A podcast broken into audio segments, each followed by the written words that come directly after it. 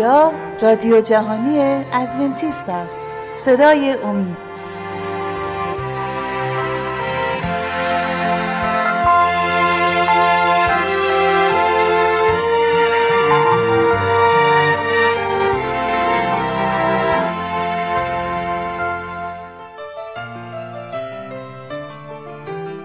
با درود به شما شنوندگان گرامی، با برنامه صدای امید در خدمتتون هستیم. از سری جدید برنامه‌های مکاشفه امید امروز 2 مطلب تقدیم حضورتون خواهد شد. لطفاً توجه فرمایید.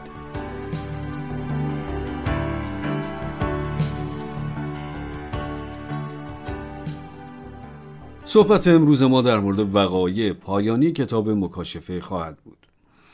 اما قبل از اینکه به صحبت‌های امروزمان بپردازیم، عزیزان می‌خواستم از شما دعوت کنم که اگر سوالی در مورد گفته‌های ما دارید، می‌تونید با شماره 20357 99 786 707 از طریق تلگرام با ما تماس حاصل فرمایید. سفرهای به فضا همیشه افکار و تخیلات خیلی‌ها رو به خود مشغول کرده. ولی چند سال پیش موضوع شاتل کولومبیا بود که توجه مردم دنیا را به طور ویژه‌ای به خود جلب کرد. و این اولین بار نبود که چنین شاتلی به فضا میرفت، ولی شاید کمی به این مسئله مسئولین و دست‌اندرکاران عادت کرده بودند. فاجعه‌ای غیر قابل تصور، همه مات و مبهوت مانده بودند. 7 سرنشین شاتل کولومبیا فقط در چند لحظه به خاطر انفجار طی ورود به جو زمین جان خود را از دست دادند. مصیبتی بود فراموش نشدنی برای بستگان و دوستداران سفر به فضا. امروز درباره سفر فضایی که سرانجام آن تفاوت بسیاری با مصیبت مذکور دارد صحبت خواهیم کرد. سفری که نه فقط آغاز خوشی را وعده می‌دهد، بلکه پایانی بس خوشتر را نیز. فرمانده ما را امن و امان به خانه خواهد رسانید. او ما را در این سفر خارق‌العاده هدایت خواهد کرد. بله، از کنار ماه، خورشید با فاصله 93 میلیون مایل و سایر کرات، زهره، ژوپیتر، ساترن گذر خواهیم کرد، ولی خیلی فراتر از پس کهکشان‌ها و اوریون. او ما را به خانه خواهد برد و یک چیز حتمی است که پایان این سفر با حادثه و یا مصیبتی همراه نخواهد بود. بازگشت ثانوی عیسی واقعی فراتر از تصورات و تخیلات همه دانشمندان و در ضمن فراتر از تمام امکانات موجود در جهان فضانوردی خواهد بود. خداوند ما را از چنگال مرگ رهایی خواهد بخشید. نقشه پایانی خداوند در کلامش برای ما به زیبایی ترسیم شده است. این به ما اطمینان هرچه بیشتری در مورد کلام خدا می‌دهد و اما تکیه کلام همیشگی ما. اگر در کلام خداست من به آن توکل دارم و اگر خیر آن برای من نیست. نقطه اوج کتاب مقدس و علل خصوص کتاب مکاشفه بازگشت پرجلال عیسی مسیح است. وقتی کتاب مکاشفه را مشاهده می کنیم، متن مرکزی آن را همیشه عیسی تشکیل می دهد و نه وحش یا نمادهای دیگر در آن. نبوت‌های عمده آن همیشه بر عیسی متمرکز بودند. این نبوت‌ها با بازگشت ثانوی عیسی به اوج خود می‌رسند. توجه شما را به این الگو جلب می‌کنم. در کتاب مکاشفه باب 14 آیه 14 می‌خوانیم: و دیدم که اینک ابری سفید پدید آمد و برابر کسی مثل پسر انسان نشسته که تاجی از طلا دارد و در دستش داسی تیز است. وقتی کتاب مکاشفه به بازگشت عیسی اشاره می کند، همیشه او را تاجی به سر وصف می کند. او به عنوان شاه شاهان و رب الارباب باز می گردد. کتاب مقدس بازگشت عیسی را یک واقعه پنهان و در خفا توصیف نمی کند. بله، او بار نخست در سکوت و بی سر و صدا در آخری به این دنیا قدم گذاشت و عده معدودی می دانستند که او پادشاهی است، ولی طریقه بازگشت او بر طبق کلام خدا در مکاشفه مانند بار اول نخواهد بود. کلام خدا بازگشت عیسی را با تاج طلایی به سر و داسی تیز به دست برای درو کردن حاصل زمین توصیف می کند. کتاب مقدس همواره بازگشت عیسی را در قوت و جلال شرح داده. کتاب مکاشفه بازگشت او را مدام با جلال و عزت توصیف کرده. در مکاشفه 19 آیه 11 می‌خوانیم: و دیدم آسمان را گشوده و ناگاه اسبی سفید که سوارش امین و حق نام دارد و به عدل داوری و جنگ می‌نماید. در آیه 14 می‌خوانیم: و لشکرهایی که در آسمانند بر اسب‌های سفید و به کتان سفید و پاک ملبس از عقب او می‌آمدند. چرا کتاب مقدس عیسی را همیشه بر روی اسب سفید به هنگام بازگشتش توصیف می کند؟ آن نماد معرف چیست؟ اسب سفید نماد پاکی، پیروزی و فتح است. بازگشت عیسی با تاج طلایی بر سر و سوار بر اسب سفید به معنای فرمانده پیروزی است که برای تارمار کردن قوای شریر در حال تاختن است. کتاب مکاشفه به صراحت این را معرفی می کند. عیسی فاتحانه و پیروز باز خواهد گشت. مکاشفه 11 آیه 15 می بینیم: و فرشته‌ای بنواخت که ناگاه صداهای بلند در آسمان واقع شد که می گفتند سلطنت جهان از آن خداوند ما و مسیح او شد و تا ابدالآباد حکمرانی خواهد کرد. دو سوال پیرامون بازگشت عیسی وجود دارد که خیلی ها میپرسند: نحوه بازگشت عیسی، و دوم، چگونه میتوان گفت که من برای آن روز آماده شدم؟ کتاب مقدس در مورد هر دو این پرسش ها پاسخهای بسیار صریحی دارد. نقشه پایانی خدا به وضوح در کتاب مقدس شرح داده شده است. در انجیل لوقا باب 17 آیه 23 عیسی در مورد یکی از موارد فریب و اغفال در ارتباط با بازگشتش این چنین گفت: و به شما خواهند گفت اینک در فلان جاست یا در جای دیگری است، مروید و تعاقب مکنید. به عبارت دیگر، اگر کسی به شما گفت که عیسی پنهانی و یا در فلان جا ظهور کرده، به دروغ و فریب آن هیچ شک نکنید.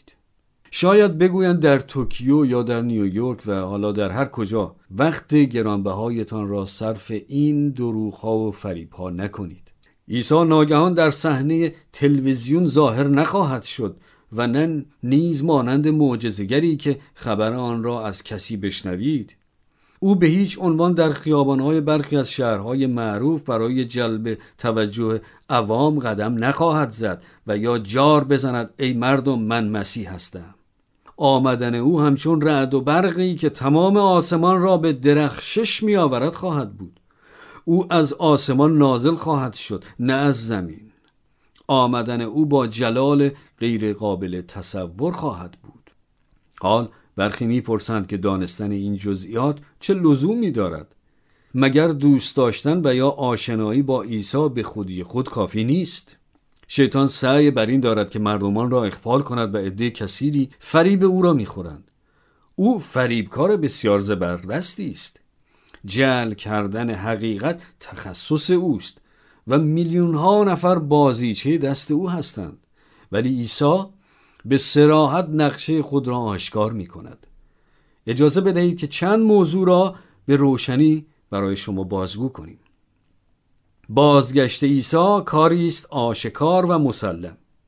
در اعمال رسولان باب 1 آیه 11 می خوانیم: گفتند ای مردان جلیلی، چرا ایستاده به سوی آسمان نگرانید همین عیسی که از نزد شما به آسمان بالا برده شد باز خواهد آمد، به همین طوری که او را به سوی آسمان روانه دیدید. عیسی به آسمان صعود کرد. نیروی جاذبه نتوانست از این عمل او جلوگیری کند. در جلوی چشمان همه بالاتر و بالاتر رفت، همونطور که مات و مبهود به آسمان می نگریستند.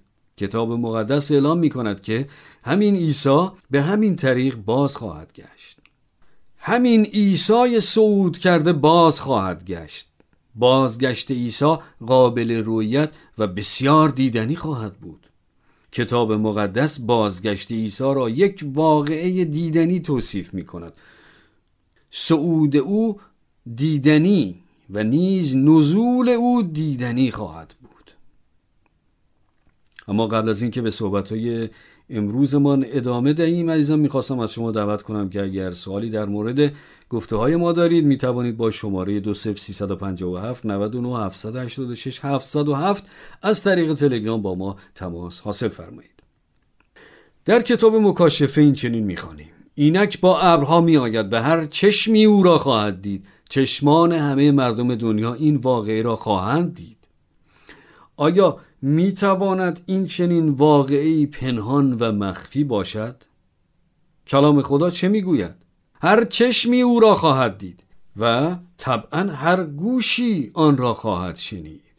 در اول تسالونیکیان فصل 4 آیه 16 میخوانیم: زیرا خود خداوند با صدا و با آواز رئیس فرشتگان و با سور خدا از آسمان نازل خواهد شد و مردگان در مسیح اول خواهند برخاست.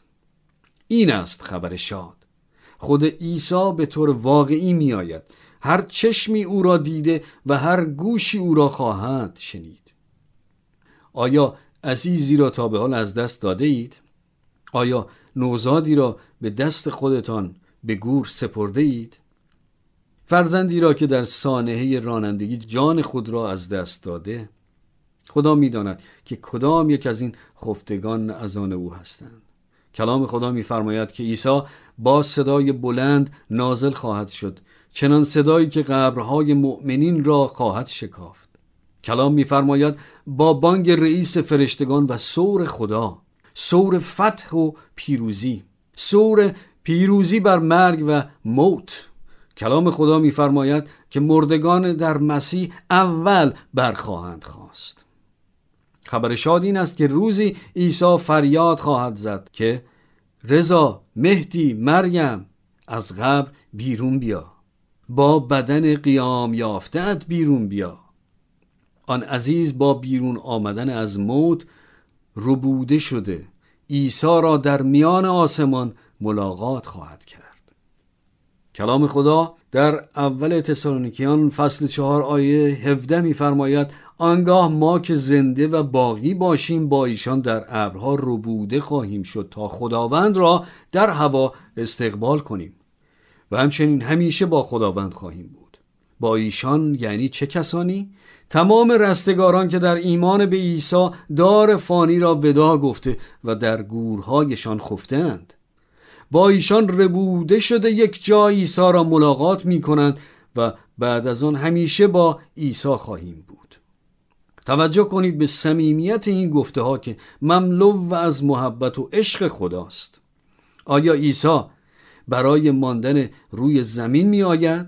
خیر، کلام می گوید ما او را در آسمان ملاقات خواهیم نمود، نه روی زمین.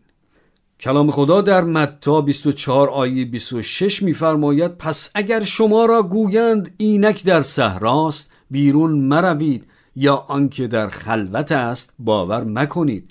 بر حسب کلام خدا شیطان توان این را دارد که حتی در شکل و شمایل عیسی نیز ظاهر شود و معجزات عظیمی را انجام دهد.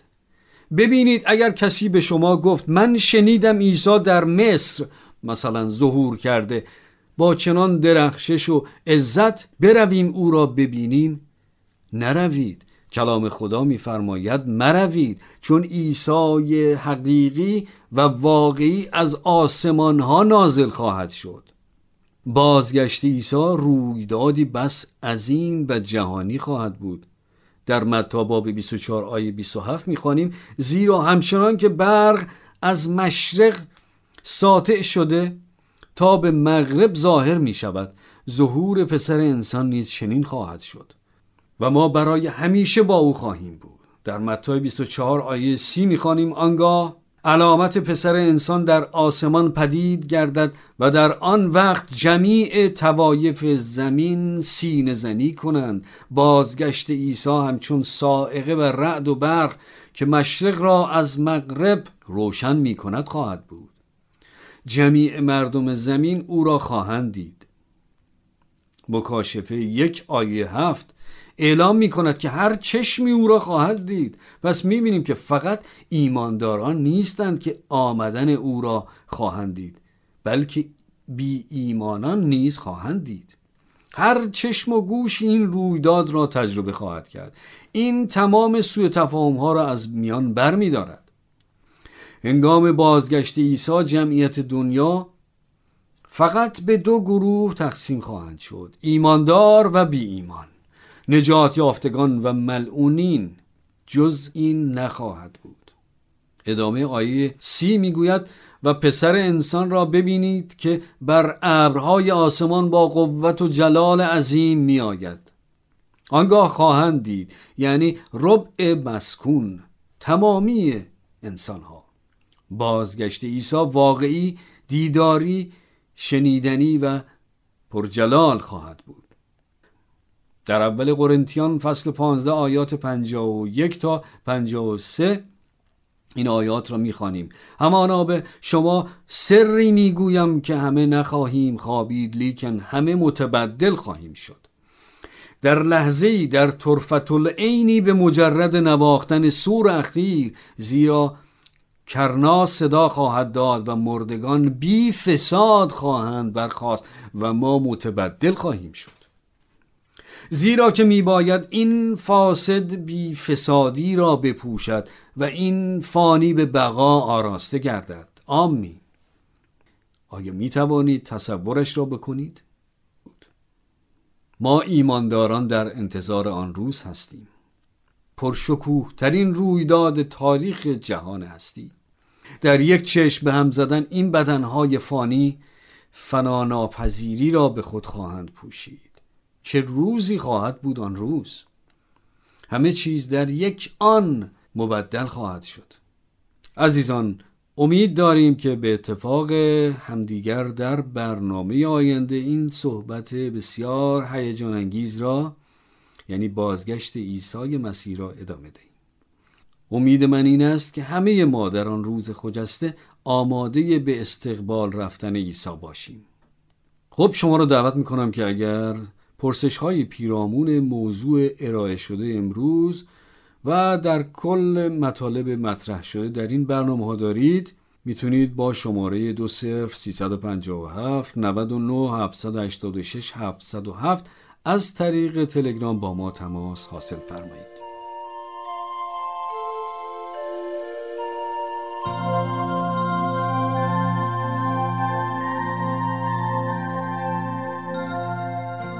خب عزیزان، در این بخش از برنامه همکارم خانم عظیمه مطلبی رو آماده کردن که تقدیم حضورتون خواهد شد.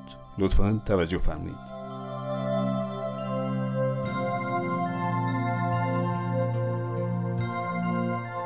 راه‌های طبیعی مداوای سرطان.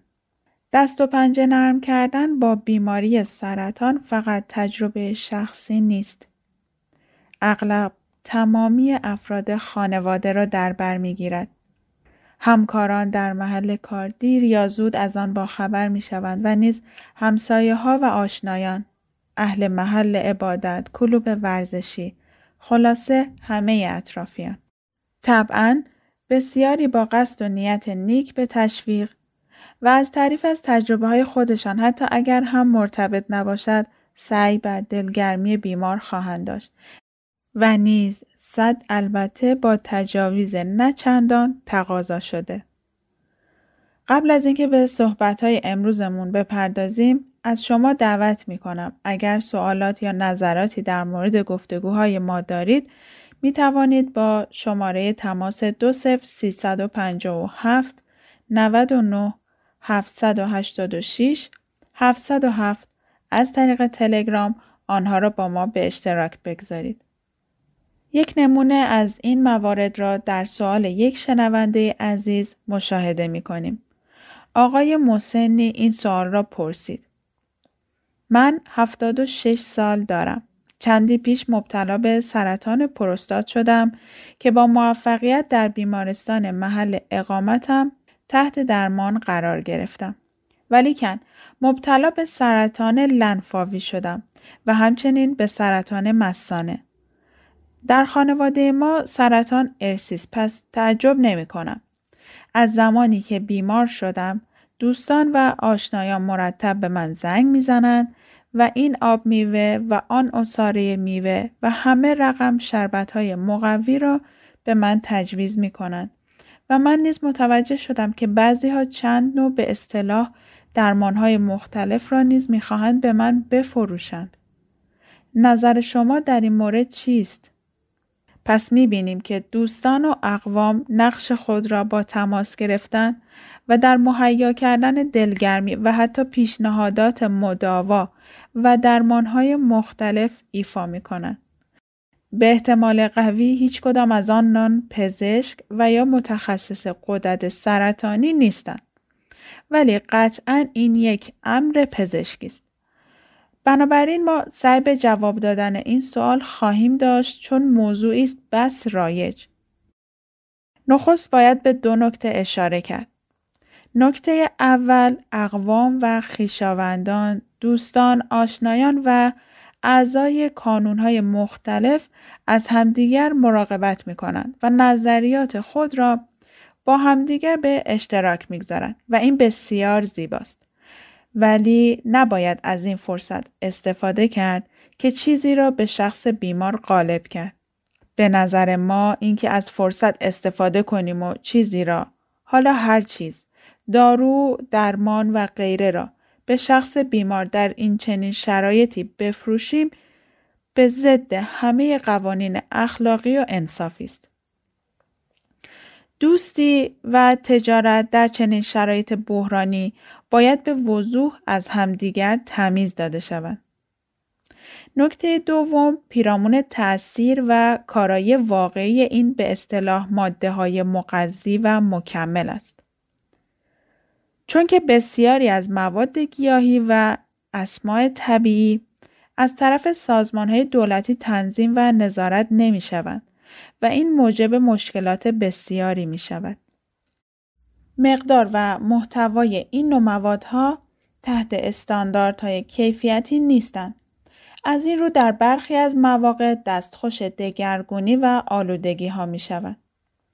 آزمایشات و سنجش های دقیق در مورد این چنین مواد به ندرت به انجام می رسد و ادعاهای به اصطلاح علمی آن بسیار وابسته به نظریات خود تولید کنندگان آن است و فاقد شواهد موثق و معتبر هستند.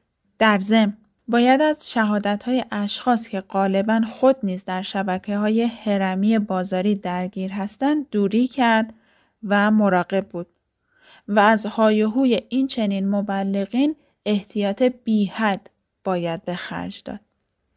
پس در این بخش از جواب ما شما عزیزان را ترغیب می کنیم که با این نوع فشارها مقاومت کنید. اولین مسئولیت شما این است که از خودتان مراقبت کنید، نه اینکه دوستان و اقوام را راضی نگه دارید.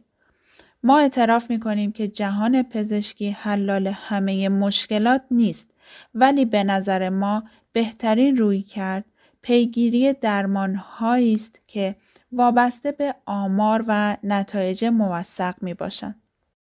پیشنهاد ما به اقوام و خویشان شخص بیمار آن است که مهربانانه حمایت علمی و به کارخورتان را از این عزیزان دریغ کنید و در هر شرایطی که امکان پذیر باشد برای کمک و مدد در دسترس باشید. ولی حتی المقدور در روند معالجات پزشکی مداخله نکنید. هیچگاه بیمار را مجبور به تغییر یا متوقف کردن سیر درمانی بدون مشورت پزشک متخصص نکنید و نیز از جایگزین کردن روند درمان بدون مشاوره پزشک معالج خودداری کنید. دخالت در این امور مسئولیت بسیار سنگینی است. به تعویق انداختن مداوا به خاطر پرسجو کردن‌های مضاعف نیز عواقب بسیار ناخوشایند و مصیبتباری را به همراه دارد. در جواب سوال این شنونده عزیز، پیرامون مداوای به اصطلاح طبیعی پیشنهاد شده از طریق اقوام و دوستان، ما احتیاط مضاعف را پیشنهاد می‌کنیم. ما همه بیماران مبتلا به سرطان را تشویق به مشاوره با پزشکان متخصص می‌کنیم.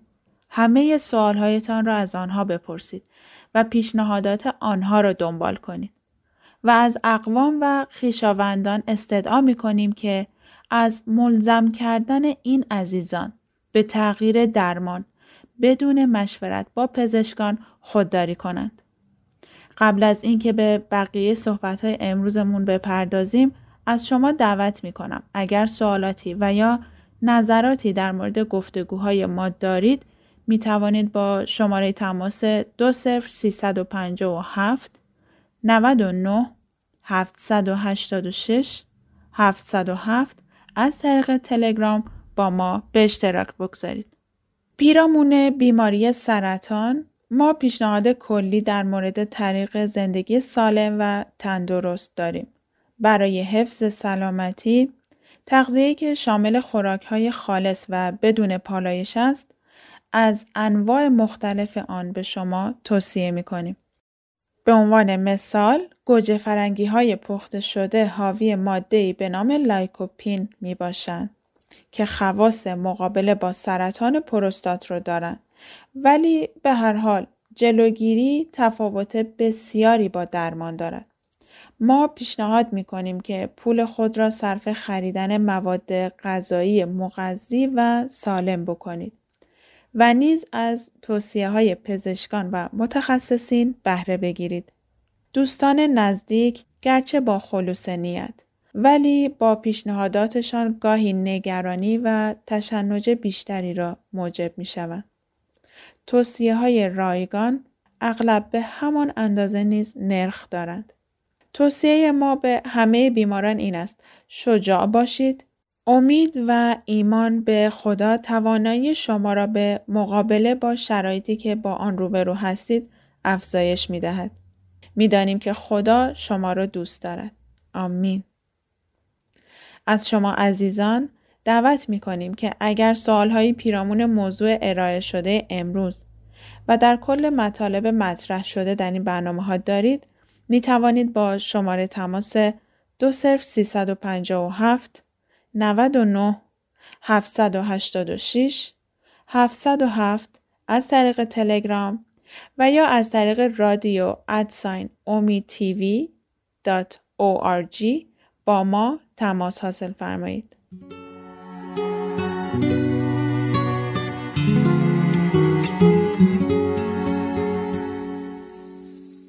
خب دوستان عزیز، سپاسگزاریم که تا این لحظه ما رو همراهی کردید. امیدواریم که برنامه امروز هم مورد توجه و استفاده شما قرار گرفته باشه. تا دیداری دیگر و برنامه دیگر، خدا نگهدار.